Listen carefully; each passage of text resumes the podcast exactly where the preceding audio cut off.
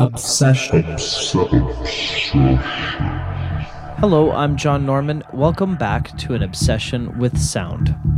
A big thanks to ALX for last week's guest mix on the show. If you're ever in the Florida area while he's playing, be sure to check him out. This week, we bring it back home with a mix of my own. This one comes to you from my control room gig last week. As promised, I recorded it live, and today I'm bringing you a taste of what went down.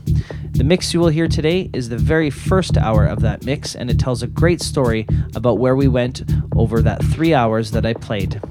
The show did air live at controlroom.ca. That's ctrlroom.ca. But if you missed it, this is your chance to hear the first hour. Within the next couple of weeks, the guys over at Control Room in Toronto will also make the second hour available, along with some video to go along with it. So keep your eyes locked to my social media, where I will let you guys all know when that becomes available. For now, though, let's get into the first hour of my live recorded set at Control Room in Toronto last week. Obsession. You're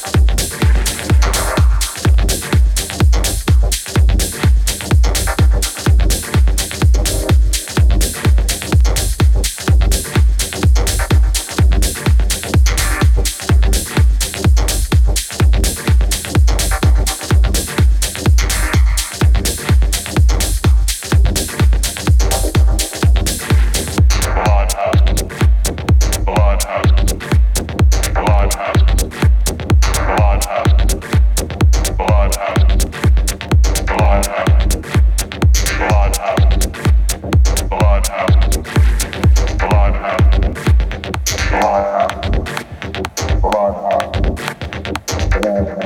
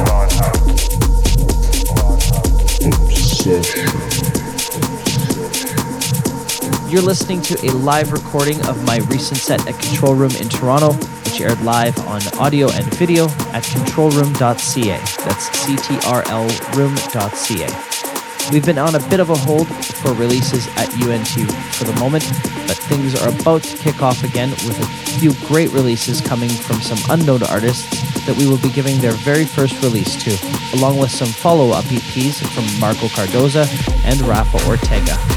Keep an eye out for those over the next few months as we head into 2016 with some tasty winter treats. We had some comments on some mixes over the last couple weeks. One of them comes from Tomislav Kos out of Croatia, who sent a bunch of smiley faces along with along with saying "great, great," and another from M Toldan 21 out of Madrid, who said, "What good vibes you transmit. Thank you." It's always a pleasure to do this show and share great music from different parts of the world with people like yourself. Be sure to take a few minutes and follow us on Twitter and Facebook at UNT Records, as well as my own artist page at John Norman Music. We head back to the live recorded mix now from my recent gig over at Control Room in Toronto.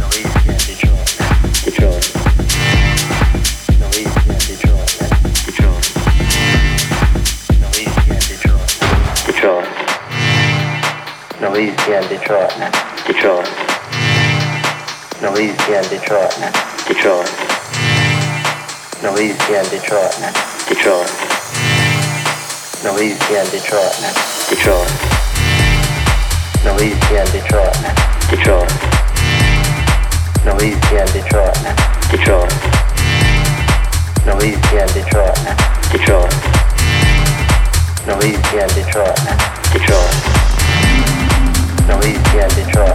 Detroit.